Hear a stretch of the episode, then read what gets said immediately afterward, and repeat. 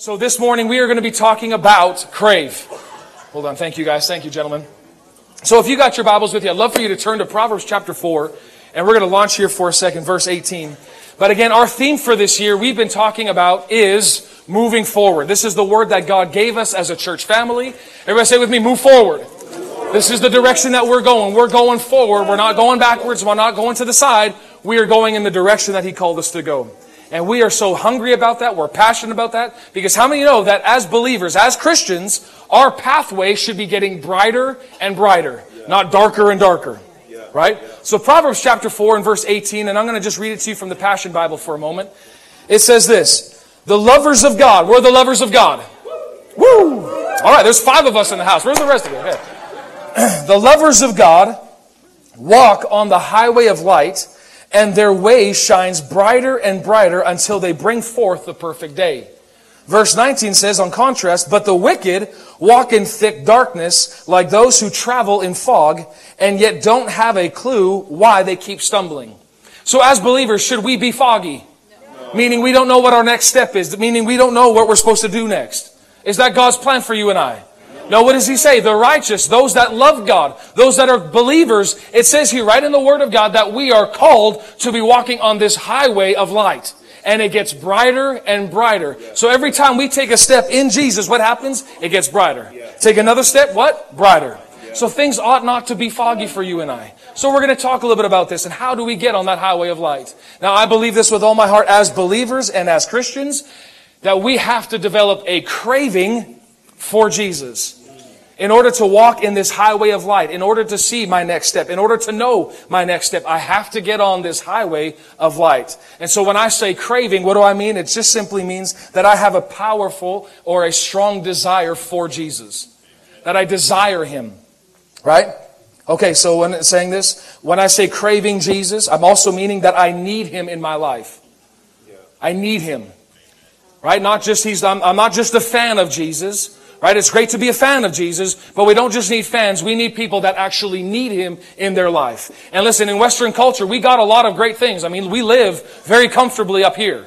So a lot of times it's almost, I don't know if I really need Jesus in this because I could just work more hours or I could just go to a doctor. And those are all great. Those are fine. Not saying there's anything wrong with that. But what is, where is your need for Jesus? How badly do you need Him in your next step? Right? If you're, if you're kind of stuck in a decision, I don't know which way to go, how badly do you need Him to give you that instruction? Because look at this, everybody in the Old Testament, everybody in the New Testament that we see in the Bible, anybody that ever did something powerful for God, they came to this point where they actually needed Him. Not just a fan of God. Moses wasn't just a fan of God, he needed God. Listen, you're leading three million people, yeah, you're gonna need, you're gonna need some help. right? But it was everybody. It was David. It was Daniel. It was Solomon. All these men and women of God, they needed him. They weren't just a fan of him. And because of that need, it says that they did amazing things for God. You know, God lays out some powerful truths too. I'm just laying a foundation before we go on. But God said a few things in Psalm 53 verse 2. It says, God has looked down from heaven upon the children of men to see if there is anyone who understands, who seeks after God, and I love this in the Amplified, it says, who requires Him, who longs for Him as essential for life. How essential is He to your life? Do you need Him? Are you depending on Him for your next step? How much do badly and how badly do you want Him? Next, it's God's invitation, Psalm 27 verse 8. It says this, when you said, seek my face in prayer, require my presence as your greatest need that I need Him. His presence is my greatest need that I have in my life. So my heart responded to your face, O Lord. I will seek on the authority of your word. And then God goes on to say here, this is his declaration. Psalm 24, 6. It says, this is the generation. Say with me. This is the generation. I'm in that generation. Right? Do you have put on the screen there? This is the generation of those who diligently seek him and require him as their greatest need, who seek your face even as did Israel. So this is who we are. We are those that need Him. I believe this just as much as you see in previous days how many people needed God. You look through, you can read throughout your Bible and we all have a common denominator. These men and women, they needed Him, so they sought after Him. Yeah. Israel was encamped by so many different armies trying to come against it. Coming after it on every side. What did they do? They had a whole, they put a big prayer meeting on and said, we're going to just fast. We're going to pray and ask God, what are we supposed to do? What do you do when enemies surround you all over the place? They sought Him. They went after Him. And what did God tell them to do? Get the worship team out front. Start praising me. Say what now? Yeah, get the worship team. No, say what? Get the harp. Get the leader. Get all those things and get them out front and start praising God. That's why we worship. The devil pees his pants every time you start lifting your voice to him. So what they do, they started praising God. They started shouting His praise. And what happens? Wiped out. Completely wiped out. So I'm talking about I need God. And this is the generation of those that need Him. I believe that with all my heart. We are not going to be people who just are fans of Jesus, but we actually want Him in our life. He is essential to my life. Amen? Okay. So again, now this is a personal choice. Nobody, no one can choose this for you. Right? Nobody can force, hey, crave Jesus, crave Jesus, crave Jesus. It's a personal heart response that you and I have to make on the inside. Right? Make sense? Okay. Now again, I, you know, for myself personally, this is something that I continually talk about is relationship with Jesus. You know, one of the things I know the Lord has asked me to do and one of the callings that I know that the Lord has spoken to my heart about is he said these words to me one night at 2 o'clock in the morning in March of 2014. Get people ready to face God. Done. That's it. So that what stirs me up now is all about relationship. Because listen, when we go and meet him, you're not going to a boardroom, you're going to a love feast.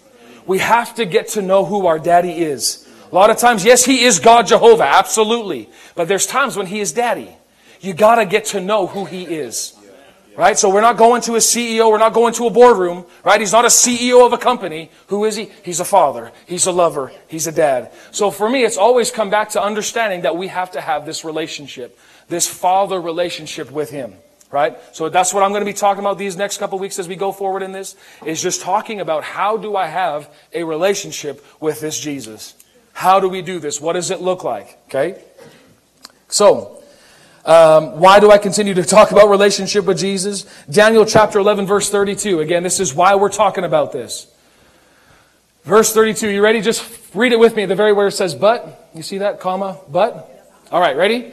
But the people who know their God shall prove themselves strong and shall stand firm and do exploits for God.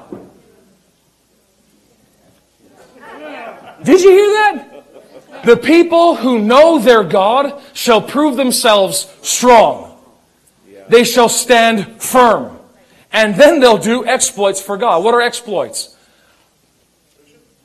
Mighty works. Amazing works. What Moses did through, what God did through Moses in Egypt, those are exploits. Parting the Red Sea.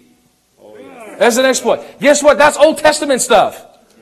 Man, we should be doing these things, but even greater works, Jesus said you'll do. So listen, and I find this too, people even praying for strength. Oh God, give me strength. Huh?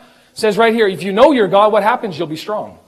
Oh Lord, man, just make me firm. I want to be strong. I want to be a firm believer. Know your God.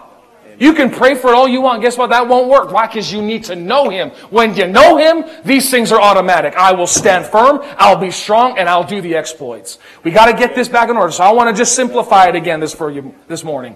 Rather than just kind of have a religious mindset of who this God is, and we got to just come back and get to know Him.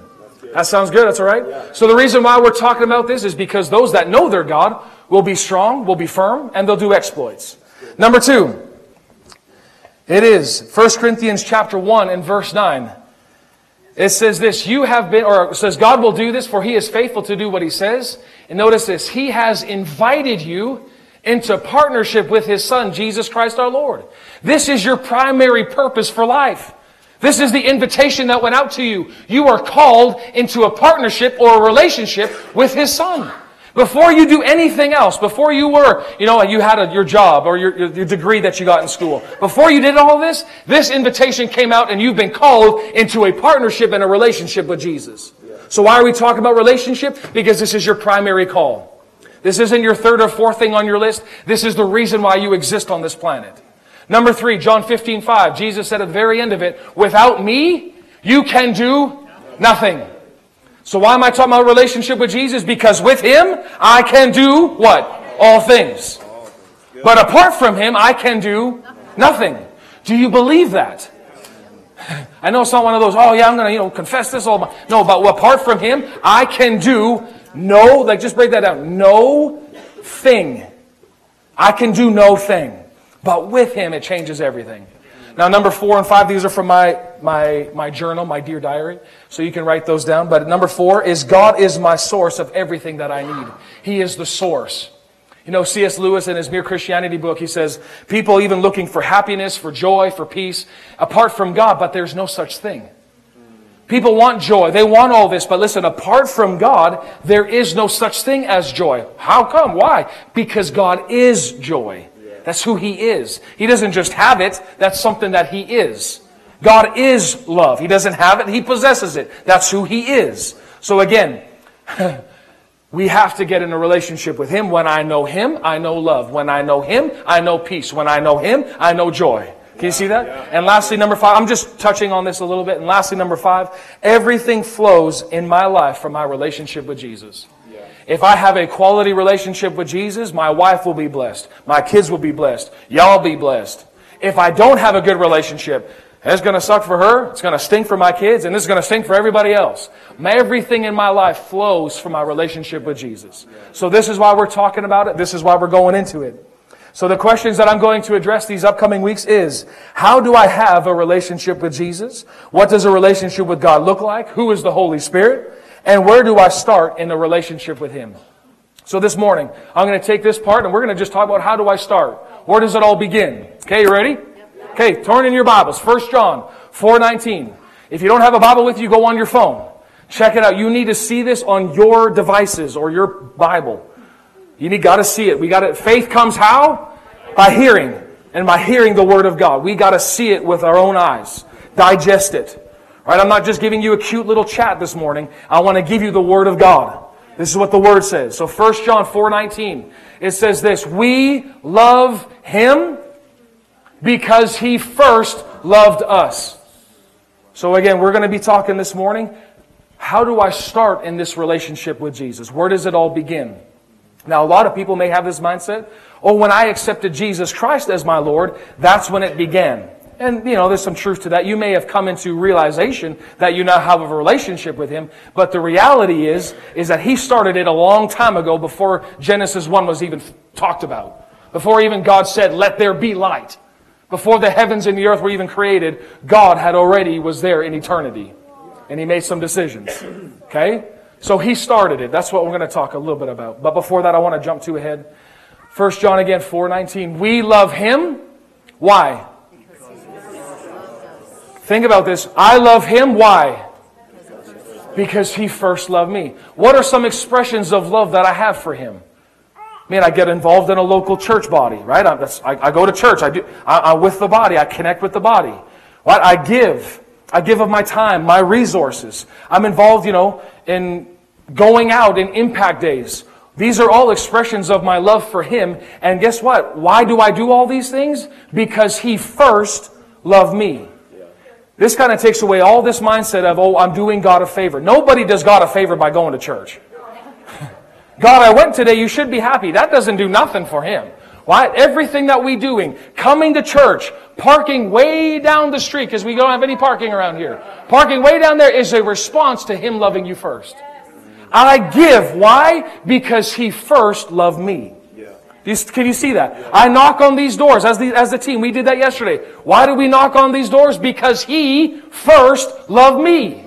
Now, and this is the way that the Lord said it to me this past week. He said, Joel, I want you to develop a He started it mindset. You know the way that you do that with your siblings, right? He started it.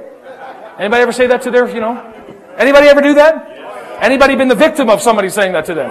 He started. Yeah, me too. Firstborn gets it the roughest. Am I right? Firstborns. Only four firstborns in the house. Okay, I better shut up then. Yeah, it's really harder for the second and underneath. That's where the life gets tough. Yeah, yeah that's, yeah, that's right. but he started it. So let's just say this to God. He started it. God started it. He started it. So everyone throughout their life, at some point or time, comes in contact with the love of God by hearing someone share the gospel of what Jesus has done for them. And as Christians, again, I love, I love this, but as believers, you know what? One of the best things that we can do as Christians, anytime that you go to share the gospel with somebody, always give God's side first. That makes man's side so much easy.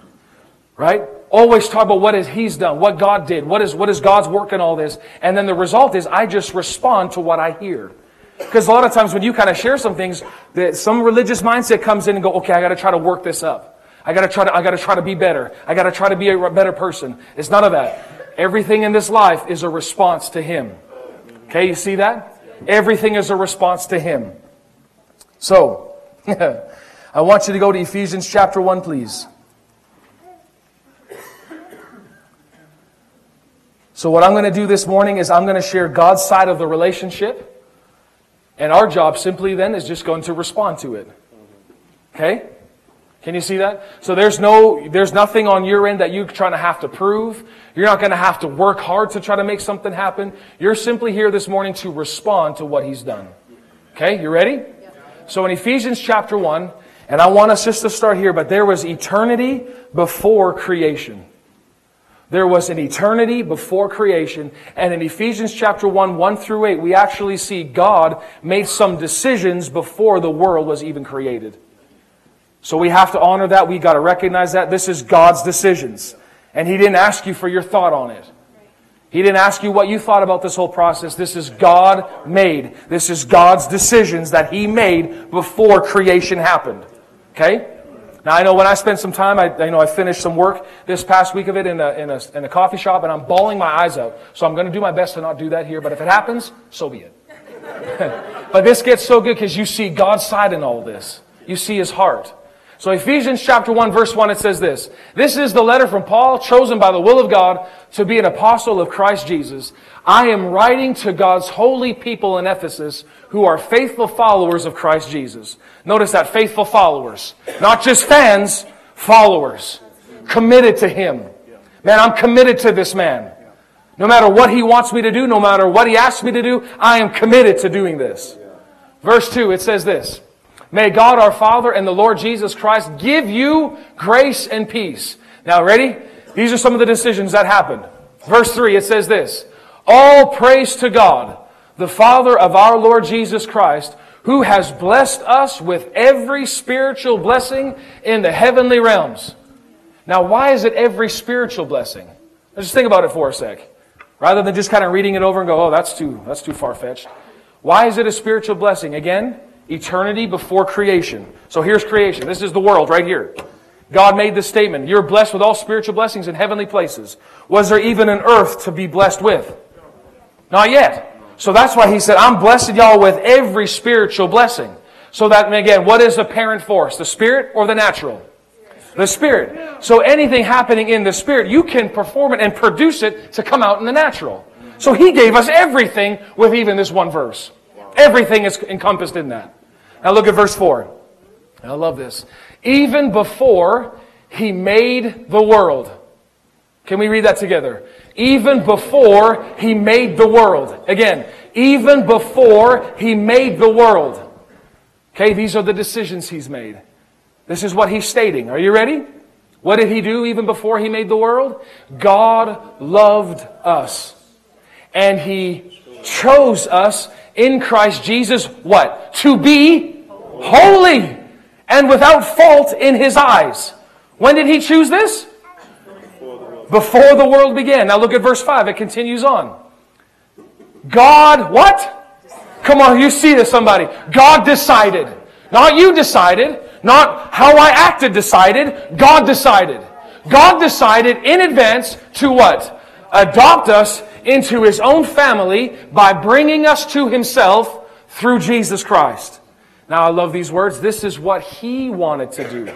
And it gave him great pleasure. He started it. Come on, I want you to think that he started it. Maybe you didn't think, I didn't even really want this relationship. It doesn't matter. He started it, and you get to have a relationship. He started it. Verse 6, it goes on to say, That's why we praise God for the glorious grace that He has poured out on us who belong to His dear Son. Verse 7, it just gets better, all right? He is so rich in kindness and grace. Now we know that to be true then, but when, did, when is this all talking about? before the world began, it's saying He is so rich in kindness and grace. This is who He is. This is who He is. It says that He what?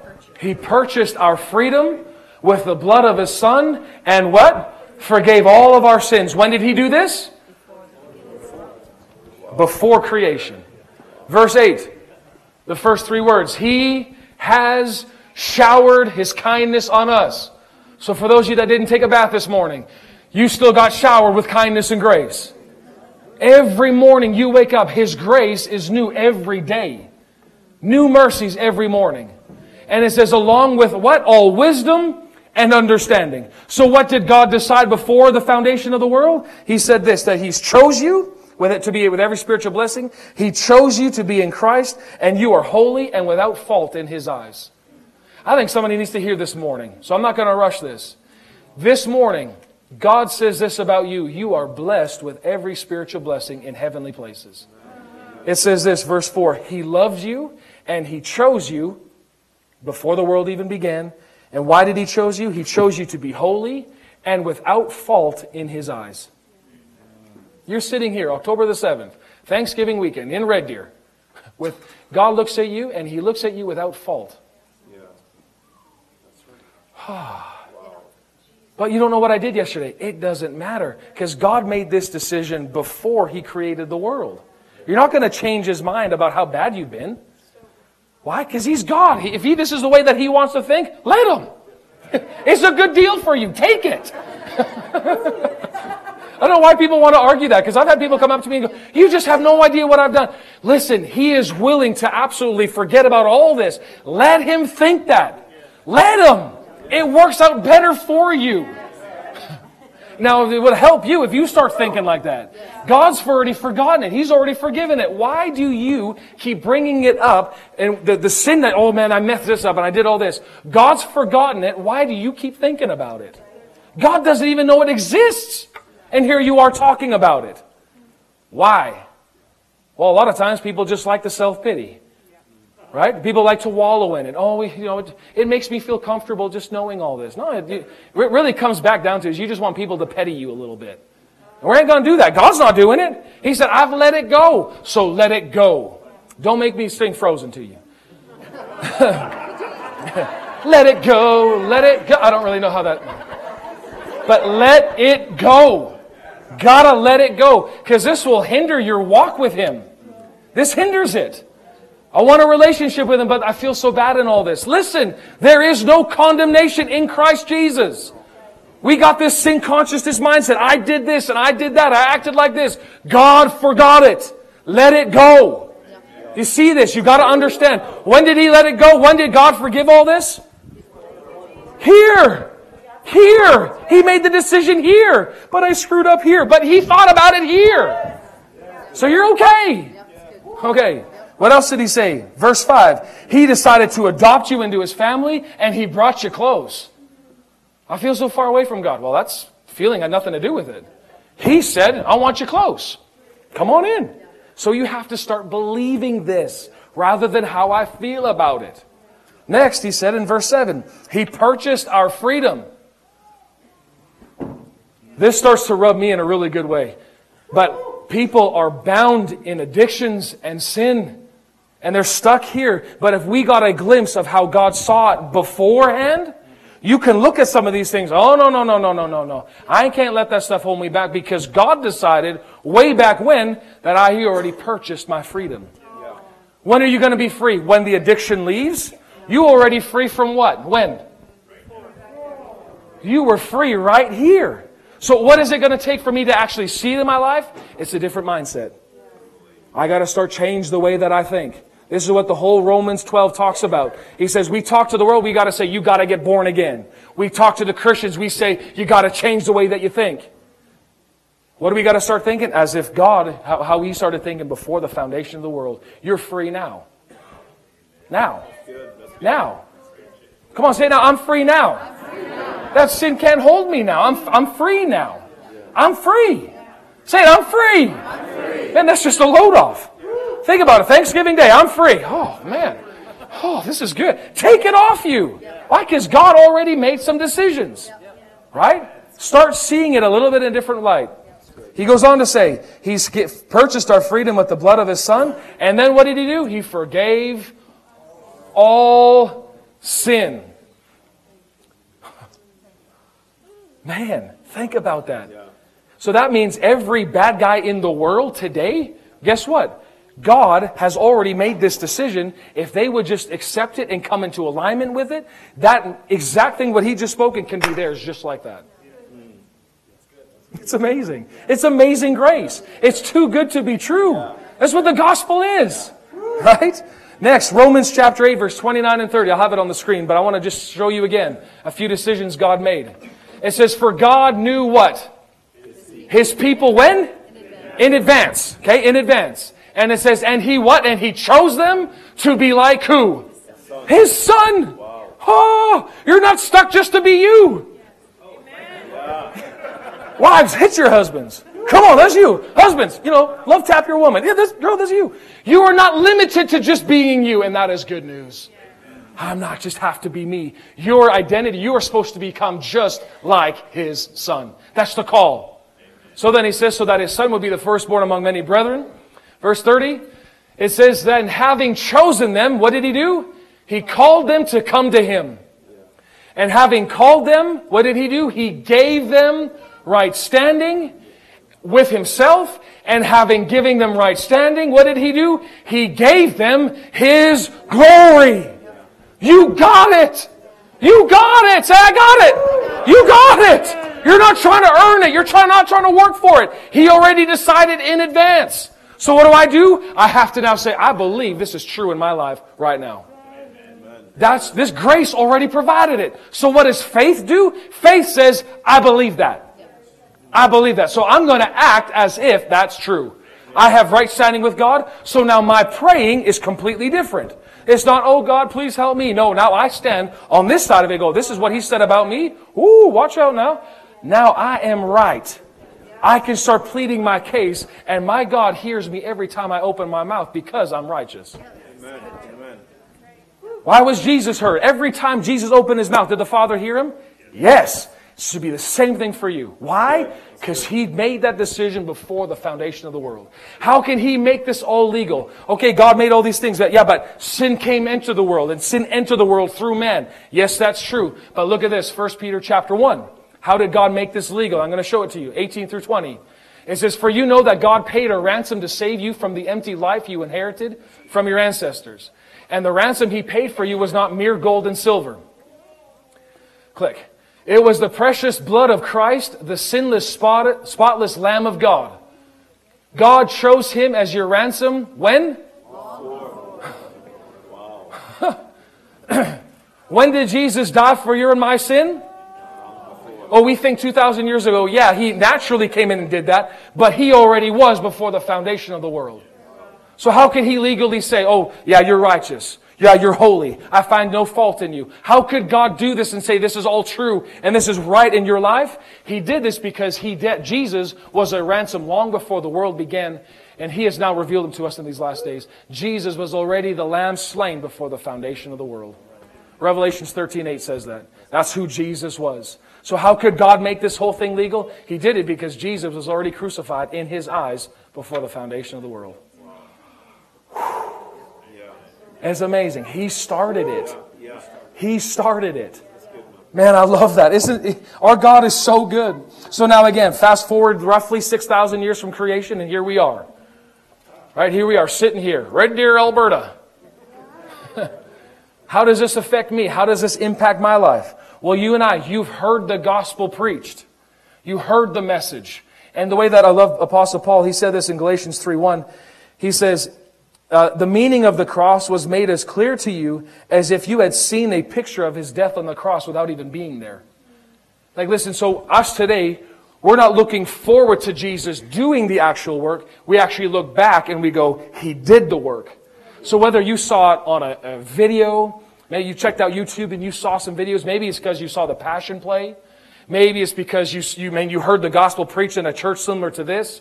Maybe you saw it on TV, wherever. Listen, the gospel today, Sundays, the gospel is going across the world. People are preaching this gospel. It's amazing. This message has never dwindled. So what are we doing? Every time you've heard it, what was it to you? It was as if you saw Jesus take your beating.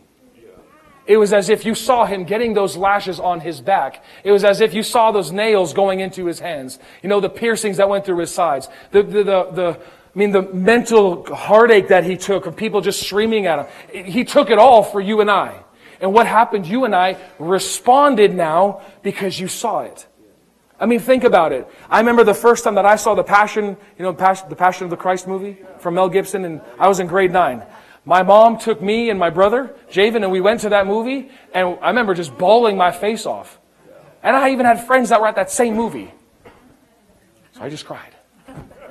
I didn't have a really good rep already because I was the kid that if I had to go to a school dance, I had to be home by 8 o'clock. So I didn't have a really good rep to begin with, so I'm going to just bawl in this movie. I don't care. but listen, it, it, it pulls on your heart, right? Because what has God placed in every man? He's placed in every man eternity. So no matter, you can talk to the toughest, roughest guy out there, but guess what? You start sharing the love of God and what God decided before the foundation of the world, it draws on him. It pulls on his heartstrings. Why? Because that everybody wants it. Everybody wants the things that we just laid out in Ephesians chapter 1. They want to be blessed. They want to see, I want to be chosen. I want acceptance. I want to have no fault before God. Everybody wants this. And He's already provided it. So what happened to you tonight? You responded. And in Romans chapter 10, verse 5, I want you to turn there real quick. Man, don't you love Jesus? Yeah. He changes everything. His grace changes everything. So in verse 5 it says this, For Moses writes that the law's way of making a person right with God requires obedience to all of its commands. So what's that saying? Man, the way that the law was, the law was if you do this, then God will do this. If you don't do this, then God can't do this. Right? You can see it's very much depending on how I act. If I do this, then God can. Now, do you see in the New Testament, what is hurting a lot of people is New Testament Christians living with Old Testament mindsets. I better go to church because if I don't, then God will. Oh, no, no, no. There's none of that. If I don't pay my tithe, then God will. No, no, no, no, no. You, you're, you're coming at it from a completely wrong motive. Right? In the New Testament, it ought to be, I get to do this. The Old Testament was, I have to do this or, right?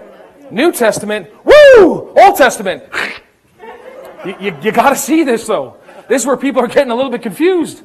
I get to do this in the New Testament. So if, if you if you finding out, just check your own mindsets. Why are you here this morning? Why did you come? My friend invited me. Okay, that, that's great. But I hear I better do my, you know, I better I better show up to church once in a while just to, you know, please the please the big man upstairs. I don't know how many times I heard that. And you know, God's heart has never been that. We don't, we got to get to know him. What did he do? He put all of the ransom on Jesus. So what, yeah, what kind of, what penalty, what kind of suffering, you know, in order to appease our sin do we have to suffer through? None. Why? Because God put the ransom on Jesus. So what ransom do I carry? Come on, somebody. None. You have none whatsoever. So now my lifestyle is birthed out of grace. He loved me, I love you. Right? And remember when you remember when you talked to your fiance or your girlfriend or boyfriend at the time and you threw that big matzo ball out there? I love you.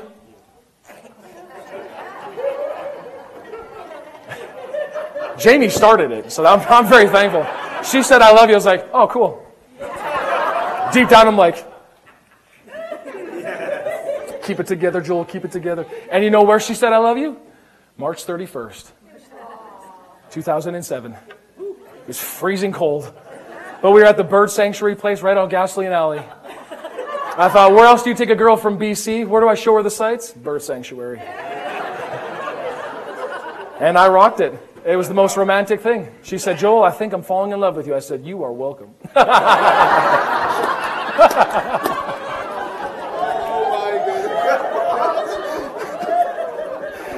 My Sunday evenings have a lo- I spend a lot of Sunday evenings repenting to this woman for what happens on Sunday.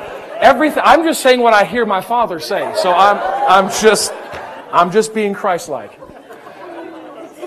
So about that big matzo ball, you know, God threw the biggest one out there. I love you. and he gave the greatest gift. Like, I, I remember even the first gift that I gave Jamie. I gave her this beautiful silver gold necklace. I got a card back that says, Blessings to you and your family. now, now you're in trouble. Now, she was a good Christian girl. Now, blessings to you and your household upon this fine Christmas day. Wow. May the, may the, may the light of Christ shine in your heart. Thanks, Jay. I'm, I'm trying to get a girlfriend out of this, not a, not a Hallmark card, right? I love you, sweetheart. Uh, but the same thing, what did God do? I love you, and He threw out the greatest gift any man could ever receive, and He gave Jesus. Not expect, not knowing or having any idea who on earth was just going to respond and say, I'll, I'll take that love. He threw it out there. Right? I'll, I'll receive that love. Yeah, I'll, I'll, I'll take that love. We love Him because He first loved us. Where does this relationship start? He started it. He started this whole thing. And listen, He is never going to just back out of the relationship. Why? Because He cut covenant with us. This isn't just a friendship that we have. Even Jamie and I, I don't just, I'm not just a friend with her. I'm in covenant with this woman. So if anybody tries to come near her and try to, you know, hurt her in any kind of way, I'll break your legs. I'll pray for you after, but I'm, I'm in covenant with her. No, listen, we got to get this mindset. We just kind of think, oh, you know, she's a great, you know, me and her are just buddies. No, no, I'm, I'm with her 100%. You come at her, you got me on your tail. Well, same way with God.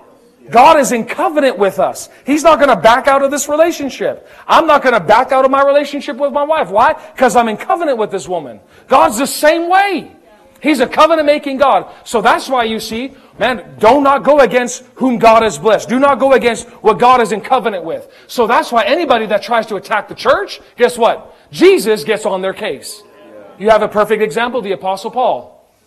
What was he doing at that time? Saul. He was going out on the road to Damascus, Acts chapter 9, and you see he was about to go take Christians away, put them in jail, and kill some of them. He was a modern day terrorist. That's who he was. That's what he was on. All of a sudden, he's on the road to go do his business. And who showed up? Jesus. And what did he say? Saul, Saul, why are you persecuting my people? No, what did he say? Why are you persecuting me? He takes it extremely personal. This God is not going to back out on you. This God is not distance from you. You have to change the way that you're thinking. God, how come he's not hearing my prayer? It ain't his fault. He's right here. He's talking. But are you aligning yourself to think like He thinks? You're in covenant with Him. What are your rights? Know your covenant rights.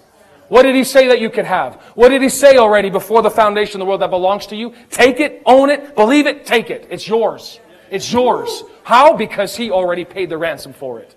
Can you see that? Ah. So this is the difference between the law and grace. Jesus came to fulfill the law, so the law mindset, the law ways of doing things is complete. It's done. Jesus passed the test. He did it for us. Aren't you thankful? Man, living Old Testament like 613 commandments, that's a full-time job. You wouldn't even have time to work. You're basically figuring out, please don't screw up, please don't screw up, please don't. Listen, that's how it was. That's what it's like. Now the law is not evil, but what it did, it actually, it proved to you and I that we weren't capable of living the holy life. So Jesus did, and He did it for us, then He turns around and says, you're holy. Well, no, I'm not. Yes, because I did it for you. Come on, man. You see this? Oh, this is amazing. So Romans chapter 10, verse 5 through 15. Oh, let's start, look at verse 6. It says, But faith's way of getting right with God says, Don't say in your heart, Who will go up to heaven to bring Christ down to the earth? Nor does it say, Who will go down to the place of the dead to bring Christ back to life again? Verse 8. In fact, it says, The message is very close at hand.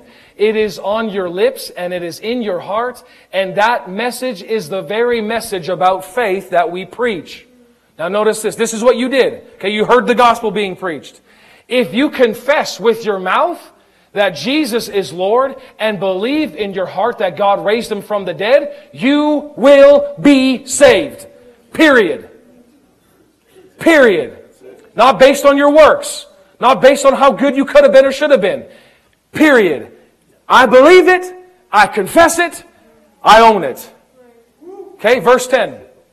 For it is by believing in your heart that you are made right with God, and it is by confessing with your mouth that you are saved.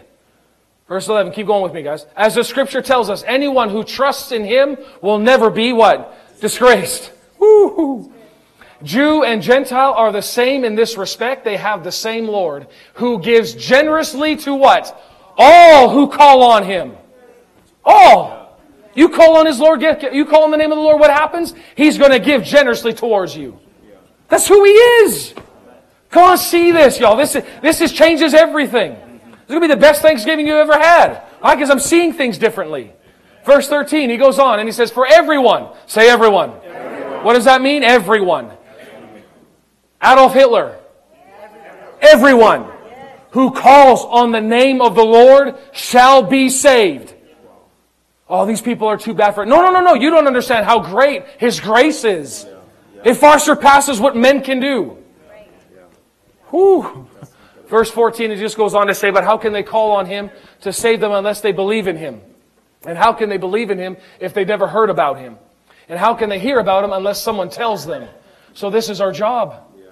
This is our task. What are we here for? We're here to preach the gospel. We're here to tell about God's side. This is what He made from before the foundation of the world. Just got to respond to it. I'm going to just switch over to this mic for a second. Team, why don't you guys come up?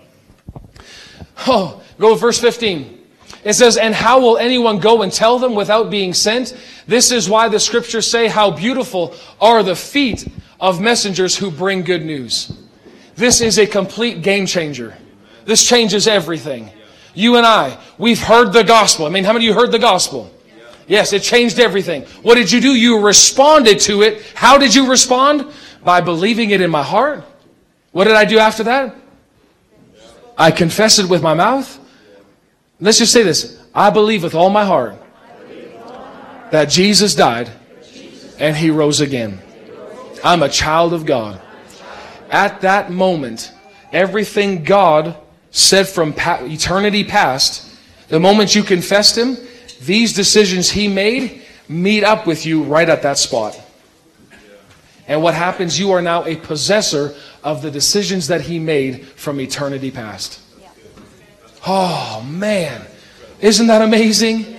This is who our God is. And this is why, man, we don't spend any, don't worry about what other people are doing. If you just, somebody just comes in and says, Jesus, I want you as my Lord and my Savior that moment, God puts on them everything that He said. Wow. How do you say that backwards? Wow. It's amazing. It's amazing. This is who our God is. So let's all just stand up for a moment.